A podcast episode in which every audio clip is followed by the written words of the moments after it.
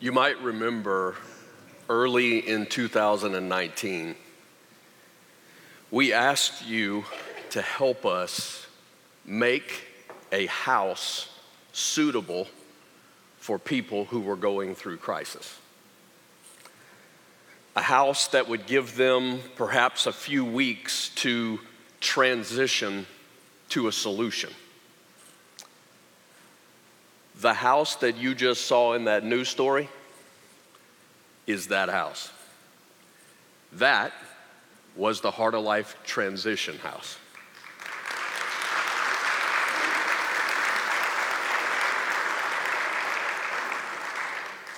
And we don't care if our name is in the news story or not.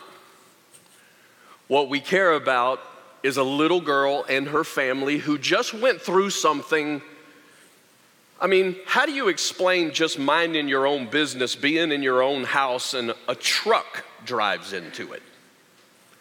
And suddenly your little girl is in the hospital and you're wondering, is she even going to walk again? And all those questions that surround.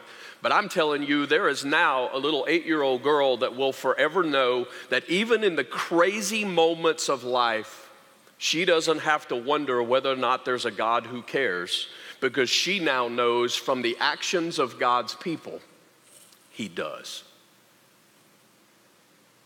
That is why we give of our resources.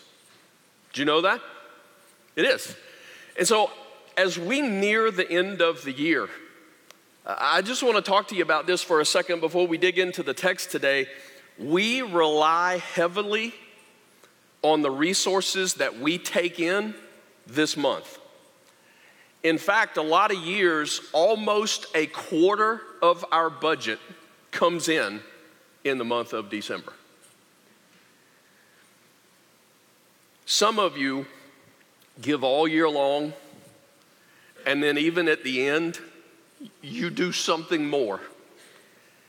And I just want to thank you for what you do because I'm telling you, it makes a difference. But I also just want to speak for a moment to, to maybe those who don't do that regularly, or, or maybe it's just something you've never done. Maybe it's just something you've always struggled with. My request is simply this Would you help us? And I don't mind asking you that because what we do matters. Not only for little girls like Lola, but I'm reminding you that it also matters for you because generosity affects your heart. Some of us want the blessing of the Jesus life. The problem is we don't live the Jesus life. And so I'm just reminding you today that generosity is a part of what Jesus life is all about. When He owns your heart to the extent that nothing else owns you, that's when the blessing comes of knowing that Jesus truly is more than everything else that we have. All right? So I'm saying thank you to those of you who do.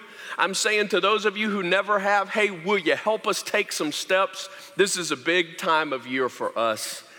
And I'm just thanking you in advance for what you're going to enable us to continue to be a part of stories like you just saw.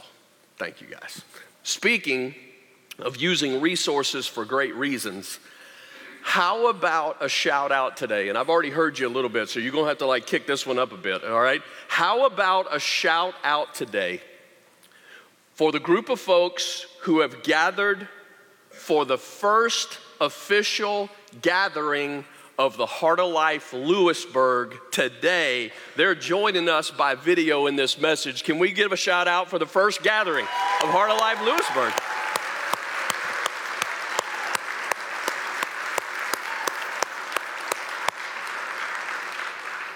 We are so grateful for what God is using you to do together uh, as the group of people there, and I just encourage you enjoy this day. There's been much prayer leading up to it. There's a whole lot of life we hope that follows, but enjoy this day. And speaking of enjoyment to the Adrian campus, we're really glad that you guys are with us today too. Um, hope you're having a great day, and I so much enjoyed seeing many of you face to face on Wednesday night. Thank you for being here for that celebration, and uh, I'm looking forward to actually seeing you uh, again soon. Today, all of us together are in week seven of a series called Grace and Grit. Grace and Grit is a study of Second Timothy, and today we have arrived at chapter 4. The Second Timothy is written from a prison, a Roman prison. It means probably Paul is about 20 feet in the ground, a hole in the ground that they would simply cover with a grate now, Paul has been faithfully living the mission of Jesus for more than 30 years at this point. And lots of times he's been near death. But this time, it's as if he knows. This is it.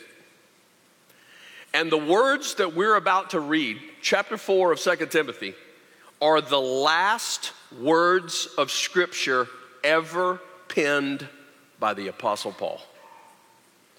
I wonder what thoughts will occupy such precious territory. Here we go. 2 Timothy chapter 4, verse 1. Let's look at it together. In the presence of God and of Christ Jesus, who will judge the living and the dead, and in view of his appearing and his kingdom, I give you this charge. I describe verse 1 as the charge before the charge. It's like, Paul, if you're about to give us a charge, what in the world was that, right? Because what Paul just gave us was this challenge to live life through a specific lens you have an outline with you today. I, I, encourage you to grab a pen or a pencil and let's fill in some blanks today because here's, here's really verse one the challenge before the challenge. Live through the lens of the presence of Jesus. He says, I, I, I want in the, in the presence of Jesus, I, w- I want you to see those things. We are not alone, He is with us. His presence brings peace. That means in a whole lot of circumstances where we normally would fear, we don't have to fear. His presence, it brings a purpose. He, he calls us to be witnesses and he says that he's with us always. But to know that he is present also means there's an accountability. he knows.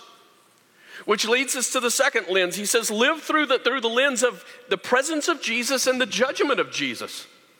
We will one day stand before the judge who sees everything that we ever did, has heard every word we've ever said, and knows every thought we ever had.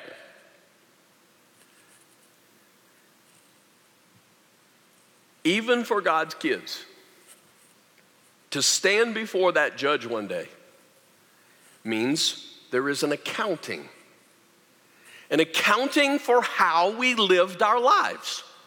And he's saying, I, I want to make sure, I want to make sure that you're living through this lens, the lens of his presence, the lens of his judgment, and the lens of his return. He's going to appear. That word appearing was a word used in Paul's day to often describe a, moment when the emperor would show up at a given town. They would announce that the emperor was going to appear. And you can imagine what would happen in a town when, when they knew such a thing was going to happen. That's what Paul's saying here. He's saying, You know what a town does when the emperor is expected to show up? Well, I want you to live your life through the lens that the King of Kings is coming back. Live through the lens of his presence, live through the lens of his judgment, through the lens of his return, and through the lens of the kingdom of Jesus. And when the Bible talks about the kingdom of God, it is often this picture of it's Him reigning through the, the hearts and the lives of His people. When we trust Him and we operate together, it is the kingdom of God. But the kingdom also refers to a very real, eternal kingdom that will be established when Jesus returns, when all wrongs are made right. No more trucks driving into houses. He says, I want you to live with such a view. My point is, if you lived with that lens, would it not change how you use your time? Would it not change what you do with your money? Would it not change what your priorities are? You have a divine mission. Live through this lens. And so for Timothy, here's what that means. Verse 2 Preach the word be prepared in season and out of season. Timothy, be prepared. To be prepared, it, it, it is a word is quickly uh, associated with being ready. We would say a readiness.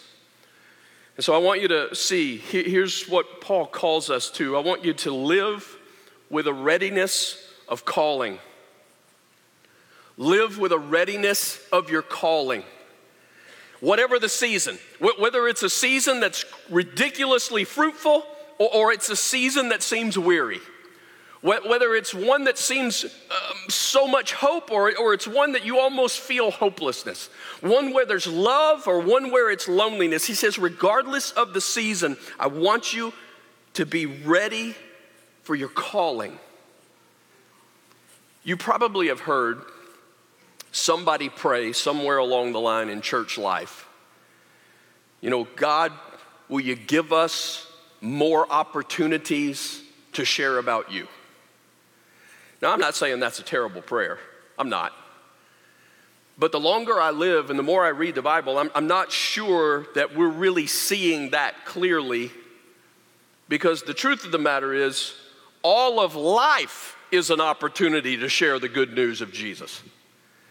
And I'm simply saying that maybe a little more accurate of a prayer would be something like God, would you give us eyes to see the opportunities that are actually around us all day today?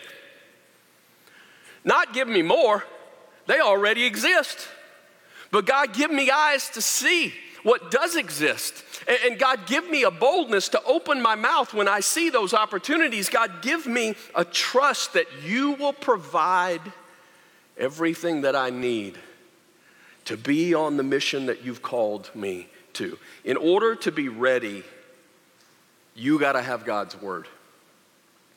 That's the context of chapter four. We just came out of chapter three with some incredible statements about God's word being God breathed and, and all that it can do. It's coming out of that context. How can we speak about what we are not thinking about if we're not in God's word? How are we going to do that? If it's easier for me to roll off Patrick Mahomes stats to you, it's easier for me to tell you what the, the best buys are of the holiday season r- rather than to open my mouth and speak just as easily, just as freely, just as clearly about Jesus. What does that tell me about my heart? On Wednesday night, when we gathered together, I told you one of the things that we're going for in 2020 is a 2020 vision in the sense of if you want to see clearly, you realize the clearest you'll ever see is when you open God's Word and read it. Because he, he is eternity past, He is eternity future, He sees all things. When God writes, right, when He gives us His Word, it is 2020 vision. That's where we want to be for the year 2020. And so I encourage you on Wednesday to go ahead and download there's an app. I think we got it. There we go. It's called Read Scripture. That's complicated, isn't it? It's a little app. If you look it up, it's called Read Scripture. There's the icon that, that you're looking for. And when, when you get a chance, I encourage you to go ahead and download it. Now, we're going to launch this together on January the 5th. That's the first Sunday of the new year. Together, we want to launch it on January the 5th. And every day you'll be able to, to just click on the app and it'll give you a couple of chapters to read of God's Word. We're going in order from Genesis, it'll walk us through it. Each day, a couple of chapters plus a psalm to be able to, to, to praise and to pray out of, out of that psalm every day. We want to get in the habit of, of being fed by God's word. If you're reading it every day, you're being equipped. You're going to be ready for whatever that day holds. Let's go back to verse 2. Preach the word, be prepared in season and out of season. Correct, rebuke, and encourage. I'm calling that live with a readiness of competency, not just a readiness of your calling, but a readiness of competency. Because what he's saying here is, are, will you improve in actually communicating, in actually speaking God's word. Now, now that you're taking it in, it's one thing to be filled with the knowledge of what to say, but it's another thing to know how to say it. And when you hear those words of correcting and rebuking and encouraging, what does that sound like? That sounds like the very description that we got in chapter 3 of how God's word impacts our life. It corrects, it rebukes, it encourages. To correction is, is just to give evidence that something's right. To rebuke is to uh, be willing to address someone who's making some, some bad life choices that are opposed to that truth. And then to encourage is just to pull them along to say, let's make right decisions that are according to the heart of God. A readiness of competency. One more. Let's go back to verse 2. He says, Preach the word, be prepared in season and out of season, correct, rebuke, and encourage with great patience and careful instruction.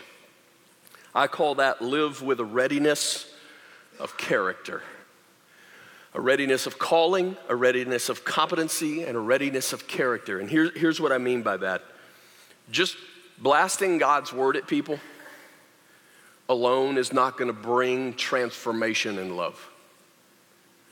But when you do that with a patience, what I mean by that is a patience. I, mean, when there's just a heart that just, it's almost the, there it is, take it or leave it. That's not how we're called. That's not how we're called to see lives change. But, but what we're talking about here is when there is a long suffering. That's, that's the word that, that's connected to patience here. When you're willing to do this for a long time, when you're willing to speak God's word into someone's life and they don't listen, will you do?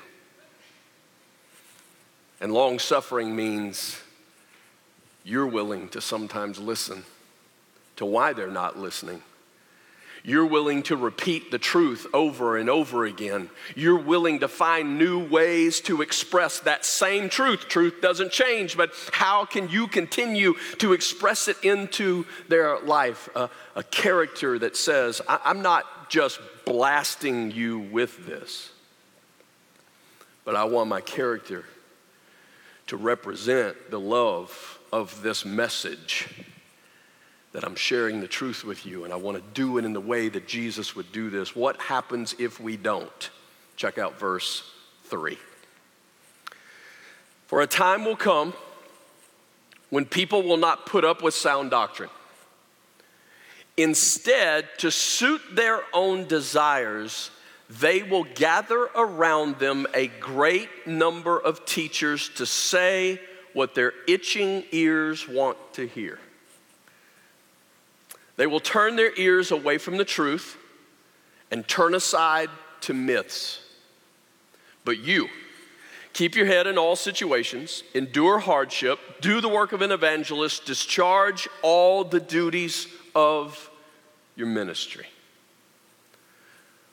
Paul knows what we know if we stop and think about it. People left to themselves tend to only listen to what they want to listen to. They only hear what they want to hear. And Paul uses this term itchy ears to describe that. It's kind of a funny, funny kind of um, uh, metaphor. Itchy, itchy ears. I, I'm going to equate it to you this way. You know what it's like when you get like a bug bite and that thing itches like crazy. So you get the bug bite, mosquito bite, whatever it is, and, and it itches like crazy, and nothing will calm this itch unless I scratch it. And, and so I, I, want to scratch the itch, and I scratch it, and I scratch it, and I scratch it, and I think this is what I need because it itches. But in reality, if I keep doing this long enough, what happens? Yeah, it actually makes it worse to the point that, I mean, you could, you could actually, right, it could get infected. I mean, to just scratch the itch, and Paul is saying there are some itches that don't need to be scratched, Timothy. Here's his point I want you to live with a greater goal than pleasing people. Live with a greater goal than just pleasing people. Because people are going to want you to just tell them what they want to hear. They're going to want you to just say things to them that make them feel good. They, they want you to scratch itch. And he's saying, Timothy, you, you, you got to live with a greater goal than pleasing people. Through your ministry, always present God's word to help others develop a healthy relationship with God. That's what he's talking about when he uses the term sound teaching. Again, it's the context of chapter 3 and chapter 4. It's all about God's word that, that you are taken in in order to give it out. Sound teaching means healthy. That's literally what the word means. And so think of it in terms of just like you're supposed to eat good, healthy food to become physically healthy. We need good, healthy teaching, he says, of the truth in order for us to be healthy spiritually. It's not enough that it's just entertaining, that's like scratching the itch. Sometimes entertaining only can, can just mean you're just giving them what they want to hear. He says, No, you need to promote good, healthy growth in their life, and that means you have to speak God's word, what you know to be right. No, they're not going to remember everything that you speak to them about God's truth. Believe me. They're not going to remember everything you give them about God's truth. But isn't it also true that there's a lot of meals in your life that you've eaten that you don't remember? You remember some of them, right? Hopefully, some of them recently were really good. Holidays and but there are some days of your life, if we just called out a date and said, What'd you eat that day? You'd be like, I don't remember. But the effect of you eating something every day that hopefully somewhere along the way in that day had some health to it, what did that mean? It kept you alive. And I encourage you to realize that God uses faithful, even though sometimes forgettable meals from His Word to nourish us. He does. It, it affects our life. I, I'm, I mean, I don't think you would be shocked to know that every once in a while, there's that part of my own heart that goes, does it really make a difference in what I'm teaching? Like, is this really doing anything in somebody's life, in somebody's heart? I mean, that shouldn't shock you. Because, come on, if you're a parent, you've thought that somewhere along the way, right? Is what I'm doing in trying to love my kid, is this really making a difference? Right? Or being a friend or, or, running a company, right, in a way that you think Jesus would do that. You're, you're trying to, to do those things and you're going, is this doing anything? But he, I, I, I encourage you to, to realize I am grateful for some parents that when I was growing up, they made sure that I was fed every day, even though I can't remember hardly any of those meals that they gave me. But the effect of their faithfulness in giving me food kept me alive. And you know what? You got to trust. You got to trust that you continuing to speak what is right, speak what is truth, speak it in love, but knowing that even though it may look like sometimes they're not listening to you, sometimes no difference is being made, sometimes they may not even remember what it was. There is a power of God's word. There is the living power of the very Word of God that changes hearts. And so he's like, Timothy, don't get off track. Don't get off track. Fulfill your ministry. And we all know that's not just a call for Timothy, that's a call for all of us who are Jesus followers, who we know we have not only been saved, but we've been equipped for some good works that God has prepared in advance for us to do. We have ministry. So here's a little application. Here's a little application. I want to challenge you to discover your ministry. Discover your ministry. Now, I'm going to admit something that I think the church has done, and I don't just mean ours, I mean the church. There have been times I think we make this so incredibly complicated. What is your ministry?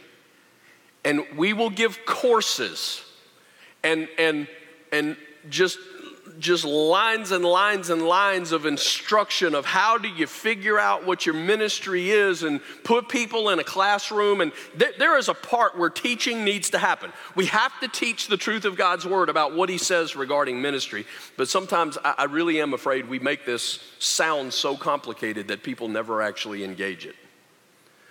I, I, want to instead today just encourage you to think about a couple of circles.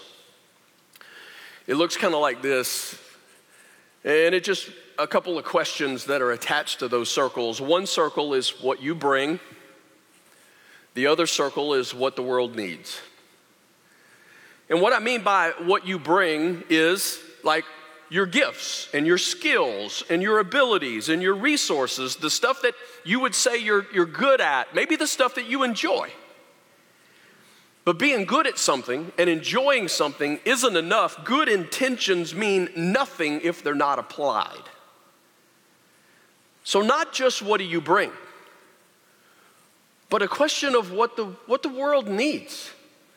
Like when you look at your family, what's broken? When you look at your job, where are they hurting? What, are, what pain are they in? When you look at your school, when you, when you look at your neighborhood, and the question is can you step into those places, those spaces, knowing that God has given you what you have for a reason? And where what you bring begins to overlap with what the world needs you've discovered some of your ministry. You've discovered some of your ministry.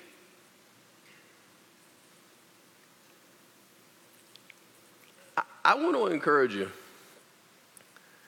to, yes, learn everything you can from Scripture about spiritual gifts, about how we can serve. But I also want you to consider taking a couple of circles even this afternoon in a few minutes of your time today and just make some lists.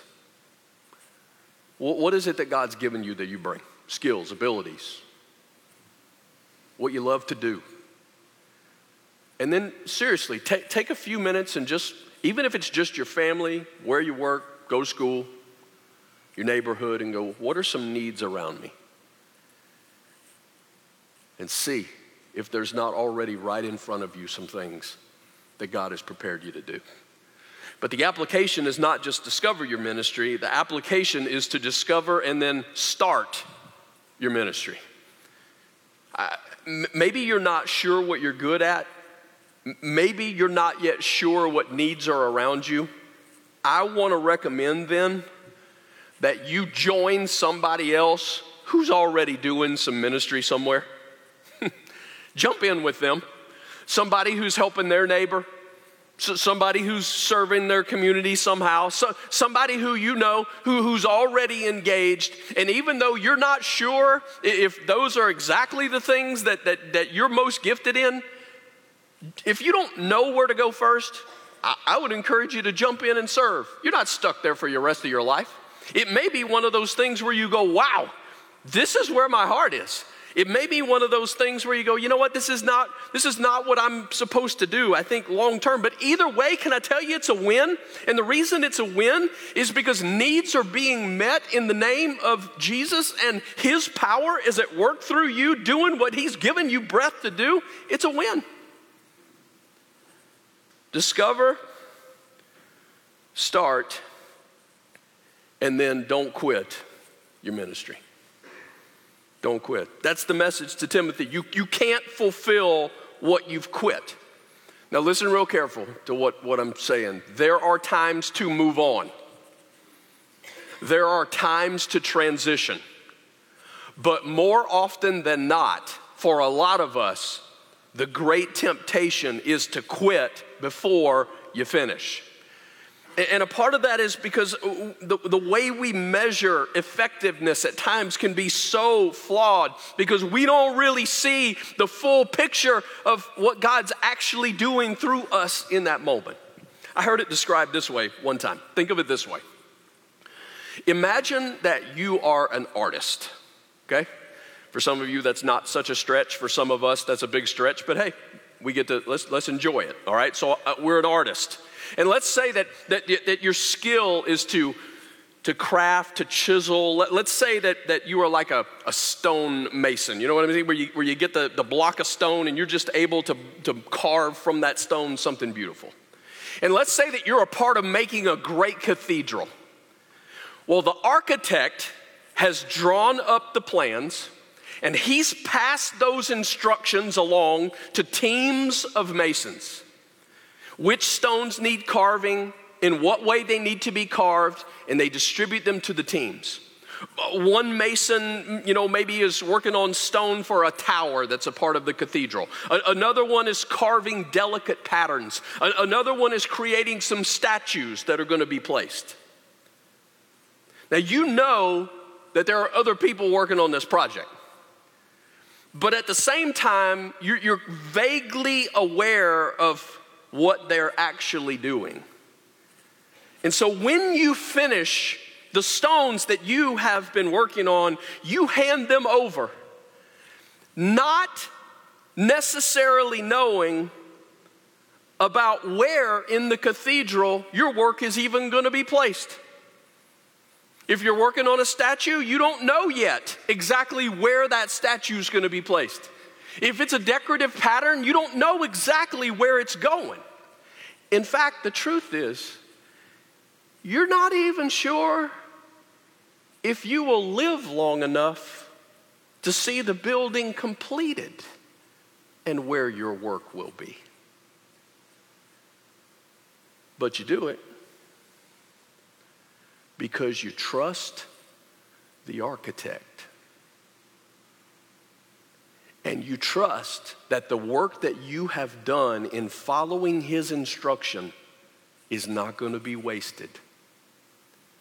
We are not ourselves building the cathedral. We are building for the cathedral.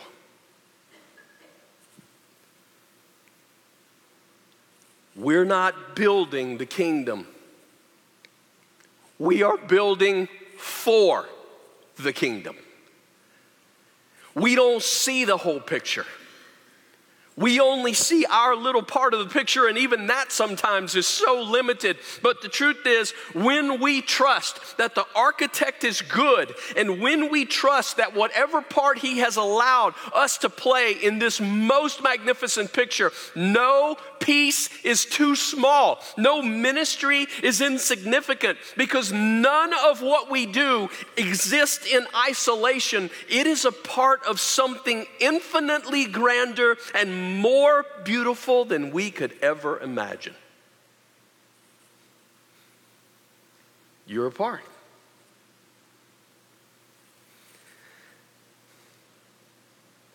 So, watch where Paul goes here, verse 6.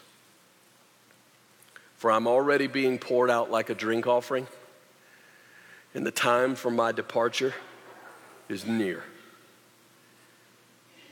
A drink offering in the Old Testament was something that literally would be poured out in worship when the sacrifices were being made for the sins of God's people.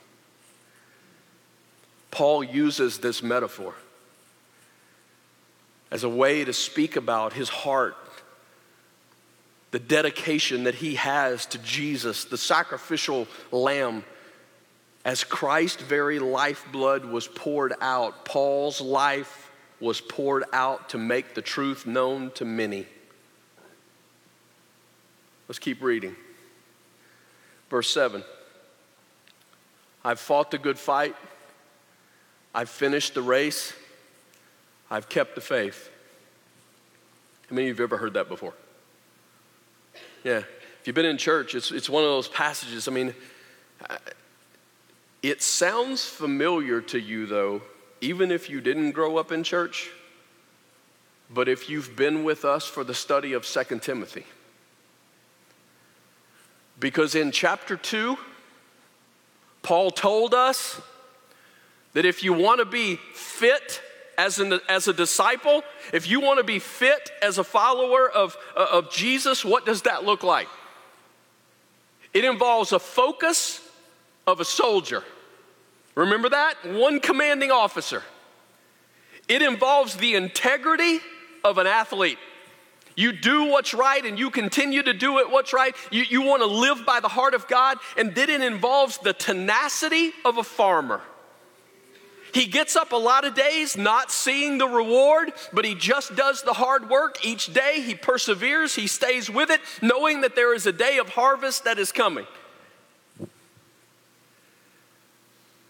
A soldier, an athlete, and a farmer. And Paul gets to his last words. And he says, I have fought the good fight, and I have finished the race, and I have kept the faith. In other words, what I'm challenging you to do, I am ready to go be with Jesus because that's what I've done. Verse 8.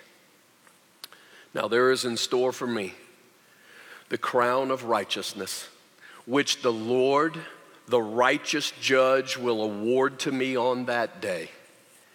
And not only to me, but also to all who have longed for his appearing. He says, You following Jesus? Are you fulfilling your ministry?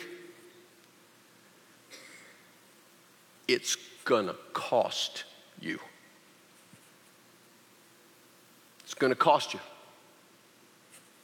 Paul's able to go, look, here I am, 20 foot, 20 foot down in, in a hole, in a, in a Roman prison. It, it, it may cost you everything.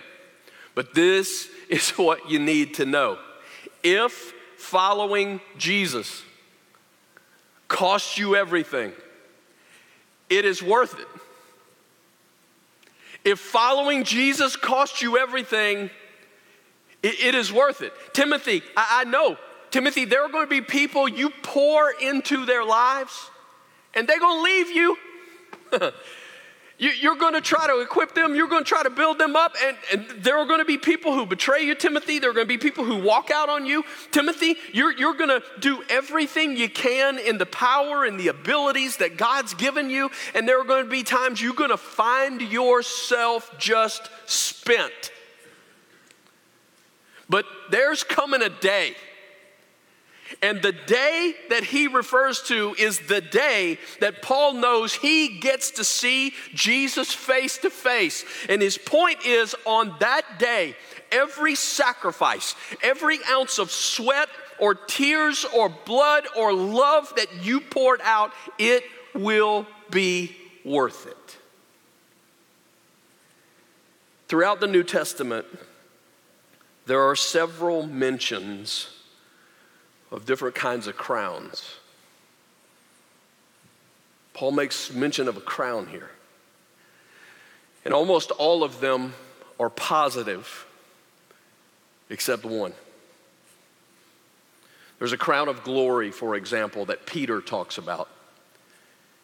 He says the crown of glory is for those who lead faithfully no matter what they go through, no matter what they have to endure, those who lead God's church faithfully, those who lead people, he said that there's a, there's a crown of glory. He mentions a crown of life for those who, who endure suffering, but for their faith, they, they stay strong in this passage, it's a crown of righteousness for, for every person who, who loves Jesus and, and, their life reflects it that they, they live in light of his appearing. They live through the lens. Jesus is coming back. They long for his return and their decisions, their priorities. The, the, the evidence is this is real with them. There's only one crown in Scripture that's negative. It looks like this John chapter 19, verse 5. Then Jesus came out wearing the crown of thorns and a purple robe. And Pilate said to them, Behold the man. The only negative crown that I know of in Scripture throughout the entire Bible is the crown of thorns that Jesus wore for me, for you. And Pilate's verdict when he sees this sight is Behold the man. That's an interesting phrase because it's not the only place that we see it in Scripture. The Bible tells us that God created the world and everything in it. He fashions Adam and Eve, breathes life into them, and places them in a, a, most beautiful garden to, to flourish and to cultivate what God has made.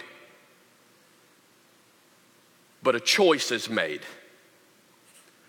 And it's the same choice that I made, that, that you made. It is the choice that goes like this You know what, God? I'm gonna do this my way.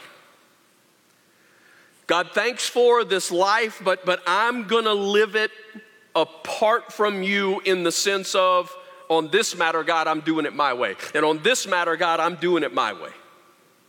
And as a result, the Bible says sin entered the world, and with it came death. With it came a curse that was pronounced over the whole world, and from the ground grew thorns. Here's what it says in Genesis chapter 3, verse 22. Then the Lord God said, Behold the man. It's the only other place I know of in Scripture where it's located. Behold, the man has become like one of us knowing good and evil. And now he might stretch out his hand and take also from the tree of life and eat and live forever. Now, it's kind of hard to tell in English, but I'm, I'm telling you what's, what's going on here. In the Hebrew language, that verse is an incomplete thought.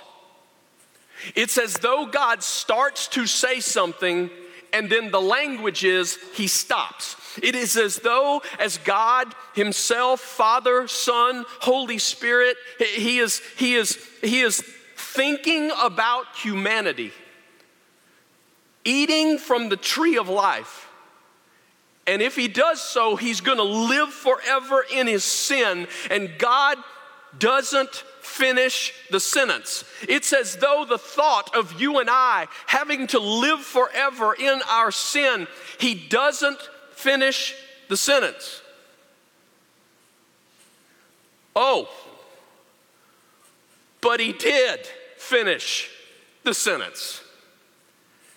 Because the truth is, although you and I, just like Adam and Eve, we, we grasp this like to be God. I, I, I, so often grasp, I want to be God. We read in the scriptures of one whose name is Jesus, who was willing actually to loosen his grip in order that he might become like one of us. And when he stretched out his hands, he stretched them out to die, wearing for us a crown of thorns, bearing for us the curse that was brought because of our sin, in order for him to become for us the tree from which we might find life our crown of thorns became his so that his crown of righteousness might become ours. I'm going to say that again.